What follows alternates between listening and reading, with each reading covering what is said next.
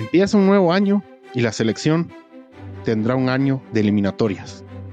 El guatemalteco se vuelve a ilusionar, pero hoy en Archivo Chapín queremos recordar lo que pasaba un 6 de enero de 2001, ya casi 23 años, donde en aquellas épocas los chapines nos ilusionábamos con clasificar a Corea-Japón 2002. Empezó con un conflicto no solo político, sino que también deportivo que le costó mucho a Guatemala sacar los puntos contra Belice hasta aquella noche Reyes del 2001, donde se terminó el sueño en el Orange Bowl contra Costa Rica. Este es un archivo más. Soy Álvaro Ortiz y les deseo un feliz año y gracias por estar con nosotros.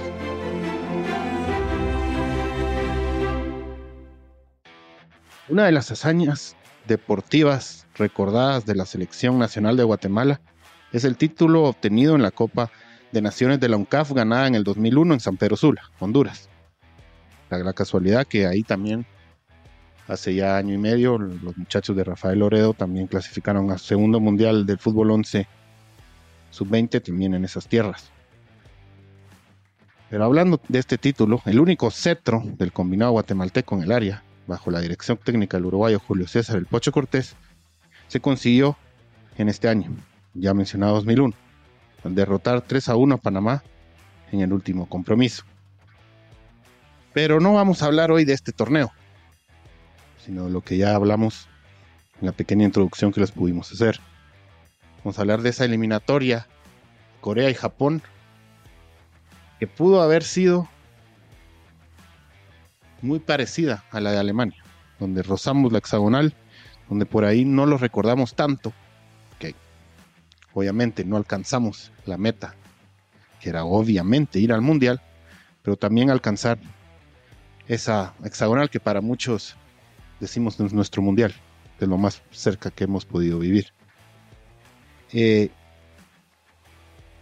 en ese año daba, además de haber conseguido ese campeonato con el Pocho, eh, Guatemala sufría una suspensión a tres jugadores debido a los a un mal comportamiento, no digámoslo, claro y pelado, como decimos aquí en Guate, de tres jugadores nacionales en los Juegos Panamericanos de Winnipeg, Canadá, patearon a un árbitro.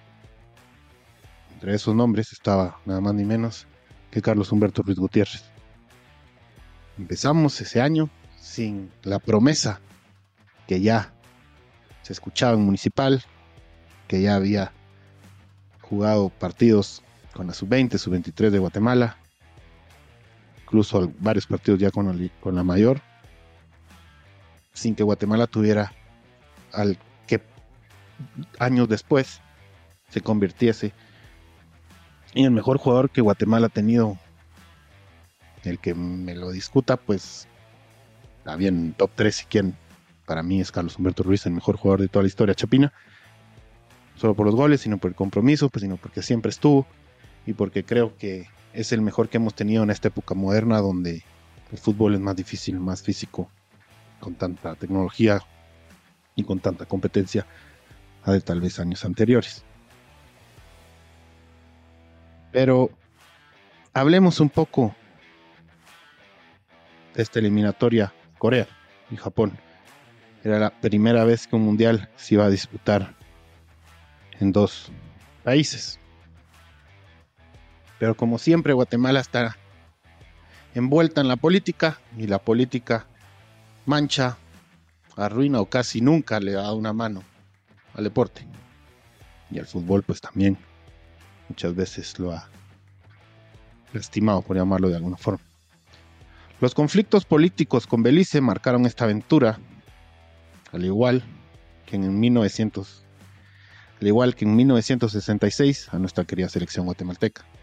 Solo que en el 66, mundial que se iba a disputar en Inglaterra, como ya lo hemos dicho en otros episodios, Guatemala, Guatemala no, no participó en estas eliminatorias del 66. Escogió no, no hacerlo debido a, los temas con Belice y que el mundial iba a ser en Inglaterra. Seguramente en un episodio podemos, vamos a indagar sobre lo que más podamos sobre esto. Pero el 20 de julio de 2021, de 2001, 2001, se firmaron tres declaraciones en las que se señaló la creación de un panel de conciliadores que recomendaría medidas específicas, mecanismos para finalizar la disputa y dar a conocer al final su mandato, sus informes, sus conclusiones y sus recomendaciones a los dos gobiernos, tanto el guatemalteco como el beliceño.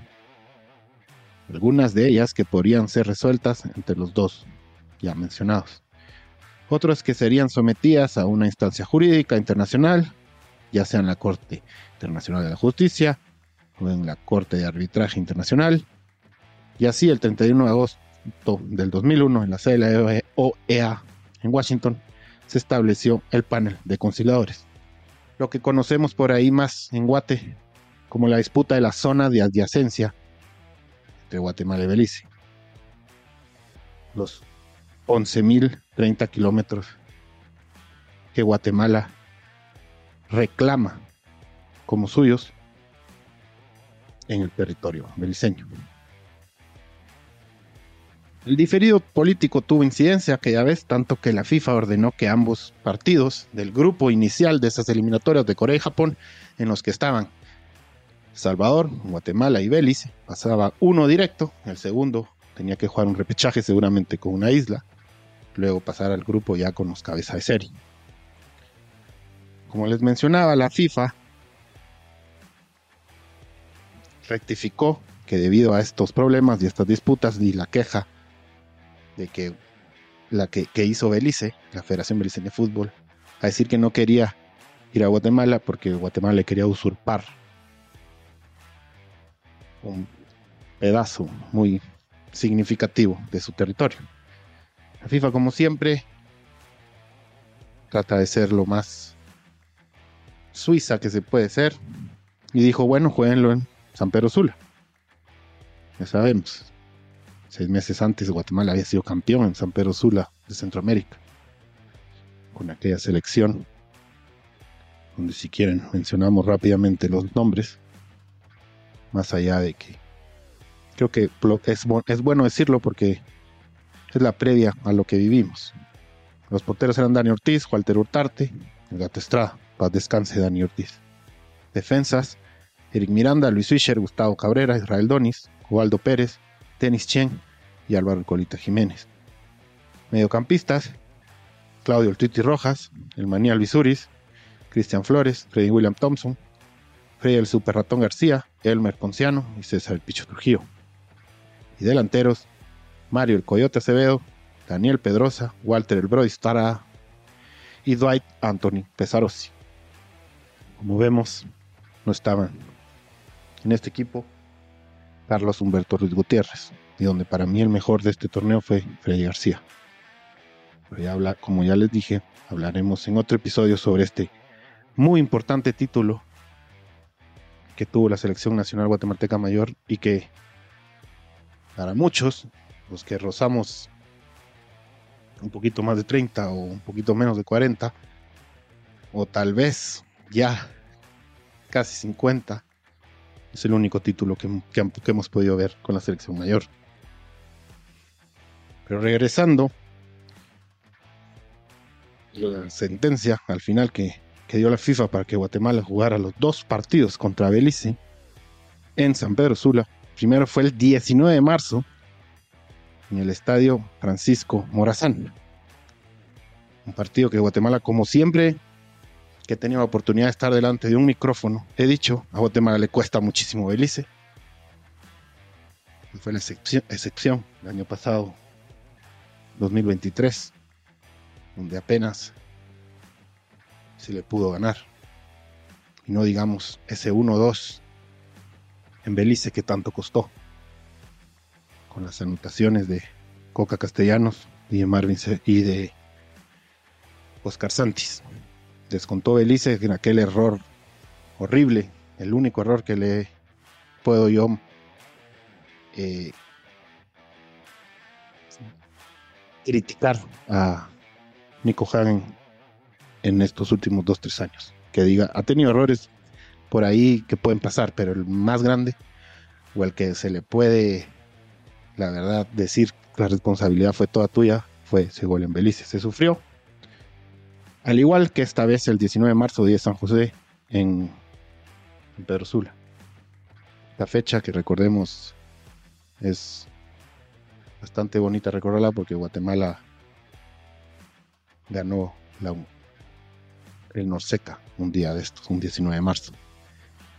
Guatemala derrotó el 19 de marzo de 2001 2 a 1 a Belice. Sufrido el partido, goles de Freddy García al minuto 33. Empató Belice con gol de Edon Rowley al 40. Y al 74 el mejor box to box de los últimos 40 años nos dio triunfo. Perdón, discúlpeme. Leí mal. No fue Guillermo El Pando Ramírez. Fue Rudy Ramírez. Rudy Rolando Ramírez. Este jugador de municipal y de universidad. Goleador nato de aquellos viejos, viejos lobos de mar, cazadores de área. Fue el que dio el triunfo. Rudy Rolando Ramírez. Con goles de Freddy y Rudy. Guatemala alineó con el gato. Chino Ruano, Eric Miranda, Eduardo Acevedo, el Gasparín, José Guillermo Molina, Julio Girón, Freddy García, Guillermo Ramírez, Jorge Rodas, El Pin Plata y Machón. Ya abajo las órdenes del Pocho Cortés, había sido campeón, obviamente, seis, meses antes. Pero bueno, dos meses después, en mayo, Guatemala nuevamente en el Francisco Morazán no pasó de las argollas. 0-0 con Belice. Con una alineación bastante parecida. Tal vez, si quieren, la podemos repasar. Fue Chicotón Morín el portero, Víctor Hernández, Carlos de la Cruz, José López, Gustavo Cabrera, Javier Ceboita España, José Daniel Campos, Johnny Leonardo, Cristian Flores, José Merlos, el Pacaya González, Walter González y Dwight Pesarosi todavía no figuraba el Pescado Ruiz que se ya suspendido. No pasamos de un empate en el segundo partido contra Belice. Guatemala hizo 4 de 6 puntos contra la selección beliceña. Ahora nos preguntan todos. Ahora seguramente se preguntan todos, o no se recuerdan todos, o seguramente muchos ya lo saben. Pero está bueno refrescarles. ¿Cómo nos fue contra El Salvador?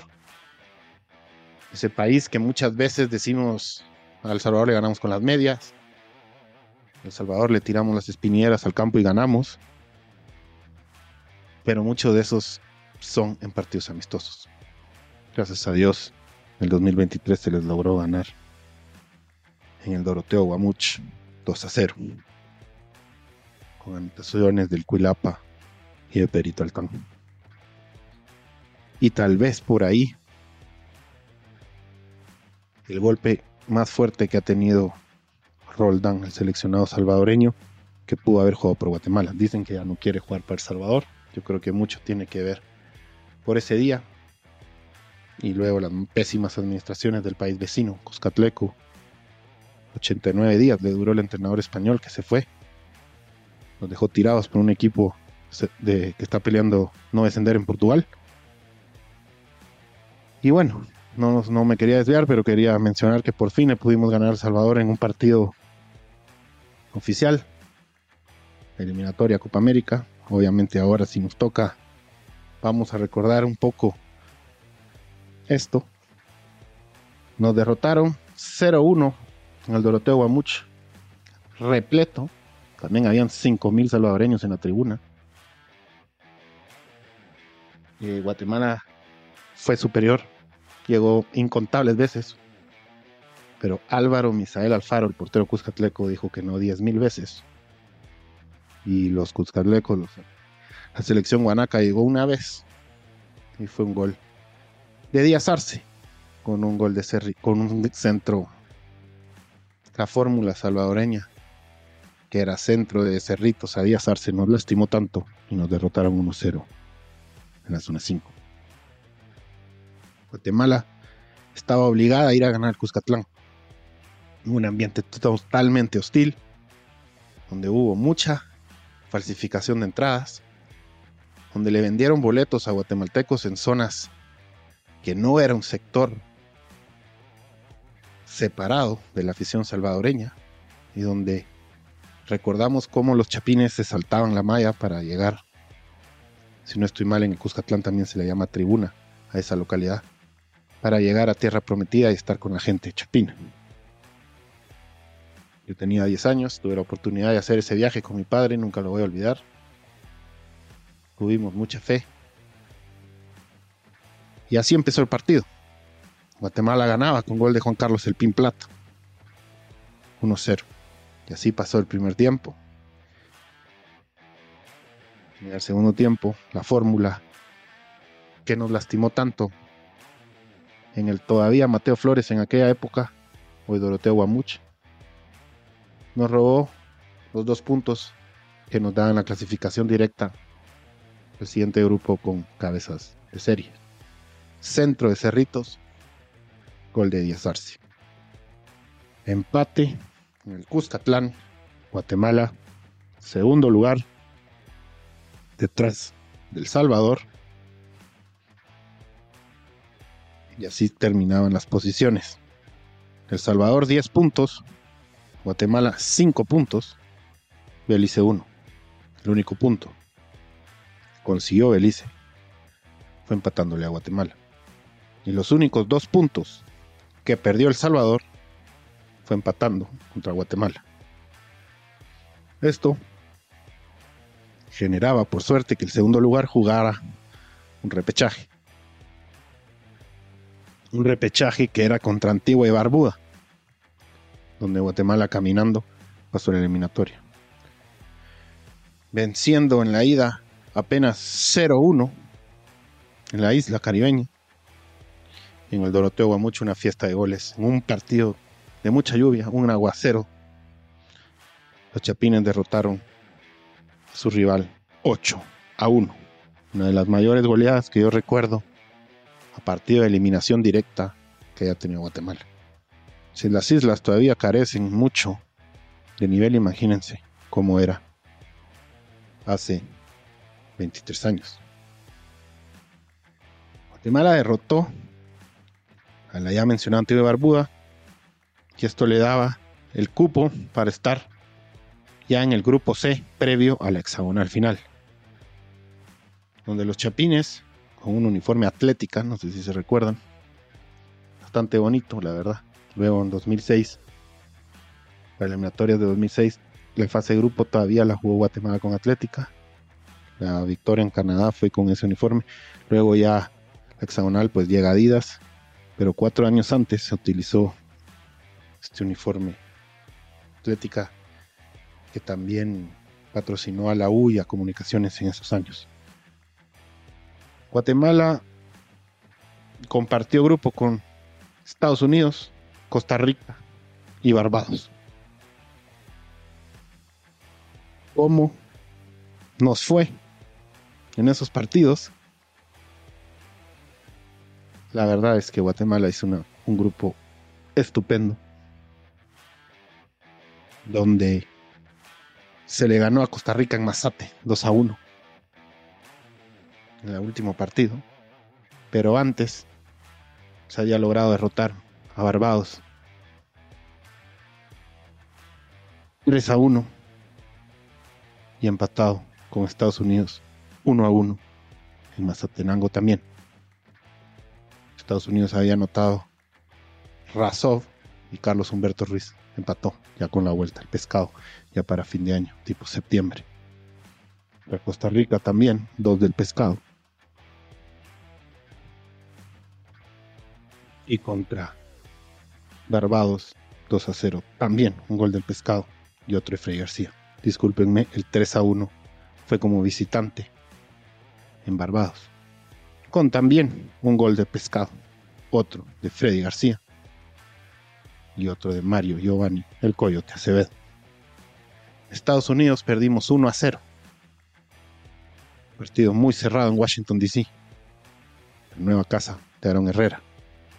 Esperamos le vaya muy bien, por cierto. En Canadá sufrió una lesión que lo dejó fuera de varios partidos.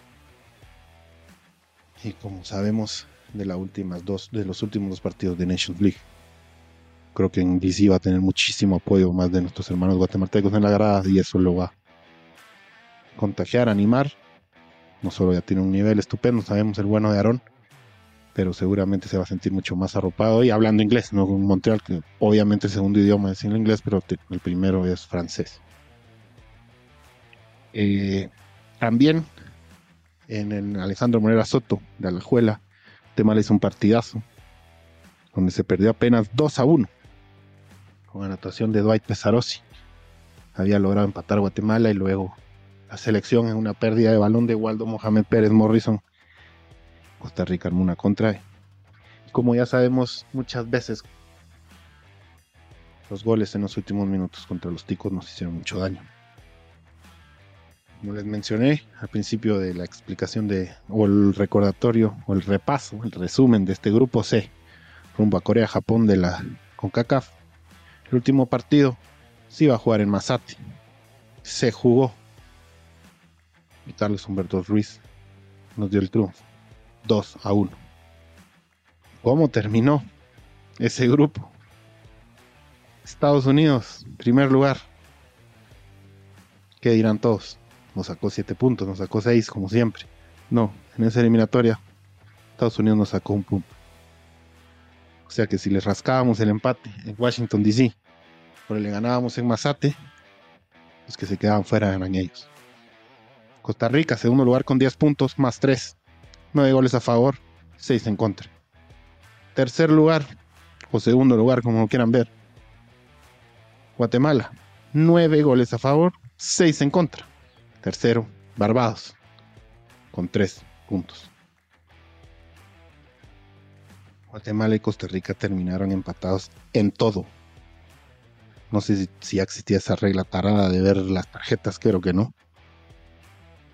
Y esto nos llevó a jugar un partido de desempate aquel 6 de enero del 2001 en el Orange Bowl de Miami.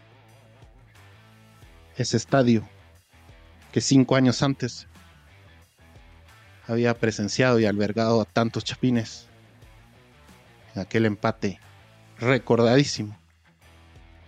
Para mí top 3, top 5 de las noches más gloriosas del fútbol nacional, el empate a Brasil, con aquel gol de plata, centro de machón. Llegaba este partido en las calles de Florida. En ese, partido hubo 41 mil aficionados en la casa de los Hurricanes de Miami. Ese era su estadio. Ahora, como sabemos, el Orange Bowl fue demolido y el estadio de los Marlins de la MLB es el que se encuentra ahí, pleno downtown de Miami, como es en el centro. 41 mil aficionados. Según lo que yo recuerdo, también tuve la oportunidad de estar ahí con, con esos mismos 10 años los que fui al Cuscatlán con mi papá. De estar ahí, yo creo que de los 41 mil, 25 mil éramos chapines. O éramos más, 30 mil y 11 mil ticos tal vez. Esta selección despedía unas caras que era su última oportunidad de ir a un mundial. Caras como la de Martín Machón, o la de Luis Swisher, como la de Julito Girón, como la de Memín Funes, como la del Chino Ruano, como la de Eric Miranda, como la de Jorge Rodas, como la de Valencia, y muchas otras, para dar el recambio a la selección que todos recordamos que se quedó todavía aún más cerca del sueño de un país. Luego apareció Thompson, apareció el Pando, que ya figuraba, pero se consolidó. Esponciano ya estaban por ahí. Pero Memín, por ahí Machón y Girón, era su última eliminatoria. Plata todavía llegó a jugar la próxima. Costa Rica, que ya estaba dolida porque Guatemala le había ganado la UNCAF. Estrenaba un técnico técnico nuevo para ese partido. Que era un viejo conocido de la afición guatemalteca, sobre todo Crema, Guimaraes, el papá de Celso Borges, que todavía está, está jugando en activo. No sé si ya se retiró, pero jugó el Mundial ahora el último con Costa Rica. Se estrenaba como mandamás de los ticos. En un partido, como yo les digo, fuimos locales en la tribuna. Duelo en donde los chapines, hace más de dos décadas, empezaron ganando con un gol al minuto 3 de Carlos Ruiz.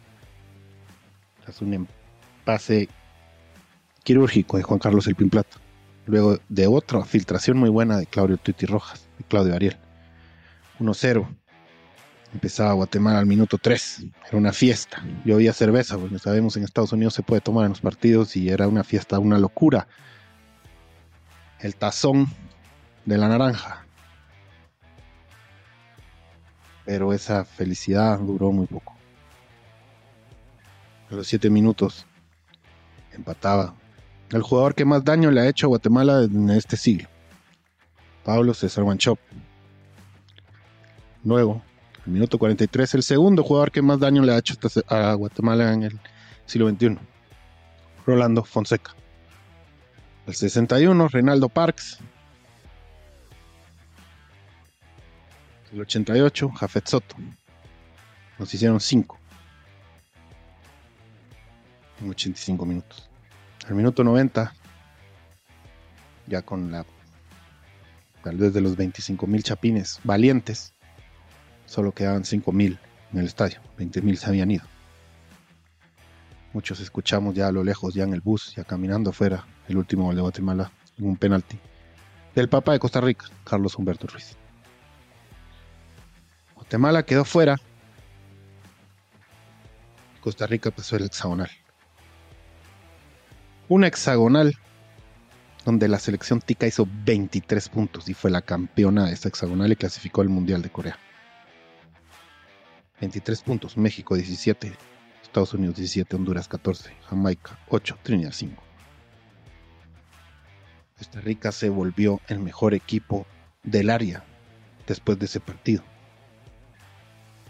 donde si Guatemala le hubiera hecho un gol más a Barbados en la fase anterior, los dejábamos fuera. Un gol más a Barbados. No se pudo en Shela, recordarán, los caribeños salieron con tanques de oxígeno del Mario Camposejo. No podían con la altura altense.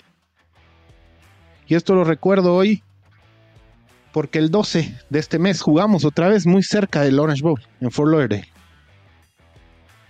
A menos de una hora de aquel estadio que nos trae muchos recuerdos, sobre todo a los que vivimos ya con cierta edad de recuerdo, donde ya tenés memorias porque yo le soy sincero, en, el, en Francia 98 solo me acuerdo del gol de, del supersónico Winalda contra Guatemala y luego no me recuerdo de nada, tendría que verlo. Pero de la eliminatoria Corea-Japón yo me recuerdo todos los partidos. Hay que hacer un repaso pero lo quería mencionar porque el 12, el 13, perdón, el otro sábado, Guatemala juega en Fort Lauderdale otra vez. Luego de Copa Oro sabemos que Guatemala le ganó a Cuba ahí con asistencia de Nathaniel Méndez Line a, a donde hemos tenido otros amistosos, la casa de Lionel Messi. Pero tengo este mismo, las mismas sensaciones de principio de año, que Guatemala juega en enero y otra vez en Miami, en un año mundialista. Contra una selección de Islandia jugaremos el 13. Selección que ha venido haciendo muy bien las cosas, que no pasa del medio millón de habitantes, donde ya han jugado mundiales, donde ya han jugado Eurocopas y donde por fin Guatemala vuelve a tener un amistoso contra un equipo UEFA. No les digo de bombo A, pero sí de bombo B. Y nada, recordar este partido donde como ya les dije, estos jugadores se catapultaron para lo que en cuatro años la mayoría del equipo los rozó todavía más cerca, clasificando a la, hexagonal y donde Costa Rica también nos quitó puntos sobre la hora. Lo que pasó con la golpe México y Trinidad. y tal vez unos puntos que pudimos haber sacado, o los tres puntos que dejamos ir en Panamá, nos hubieran llevado al Mundial de Alemania. Pero antes de eso, hubo una selección que también nos hizo soñar y yo la quería recordar. La selección de Corea y Japón. De las eliminatorias de Corea y Japón 2002. Esto fue un archivo Chapín más, el primero del año, del 2024, año donde empezamos a soñar, año donde nuestros legionarios están cambiando por ahí de equipo. Aaron Herrera ya está en el DC United. Suena muy fuerte que Rubio Rubín vaya a los Gallos Blancos de Querétaro, donde la novela de Arquímedes Ordóñez no termina, ya nos tiene hartos, y donde el profe Tena volvió a llamar a dos mundialistas sub-20, a Jonathan Franco y a Chepe Espinosa, que para mí está haciendo un hizo un torneo increíble en los Gallos de Zacapa. Muchas gracias a todos los que nos siguen, al equipo de producción. Eh, valórennos en la plataforma de podcast que tengan, denos ahí las estrellitas que consideren, si nos pueden dar cinco buenísimo, síganos en las redes de Nación Centroamérica Footbox y nada, que tengan un excelente año y los que celebran Reyes, feliz día Reyes y que hayan pasado una feliz Navidad. Muchas gracias, soy Álvaro Ortiz, nos vemos en el próximo archivo Chapín.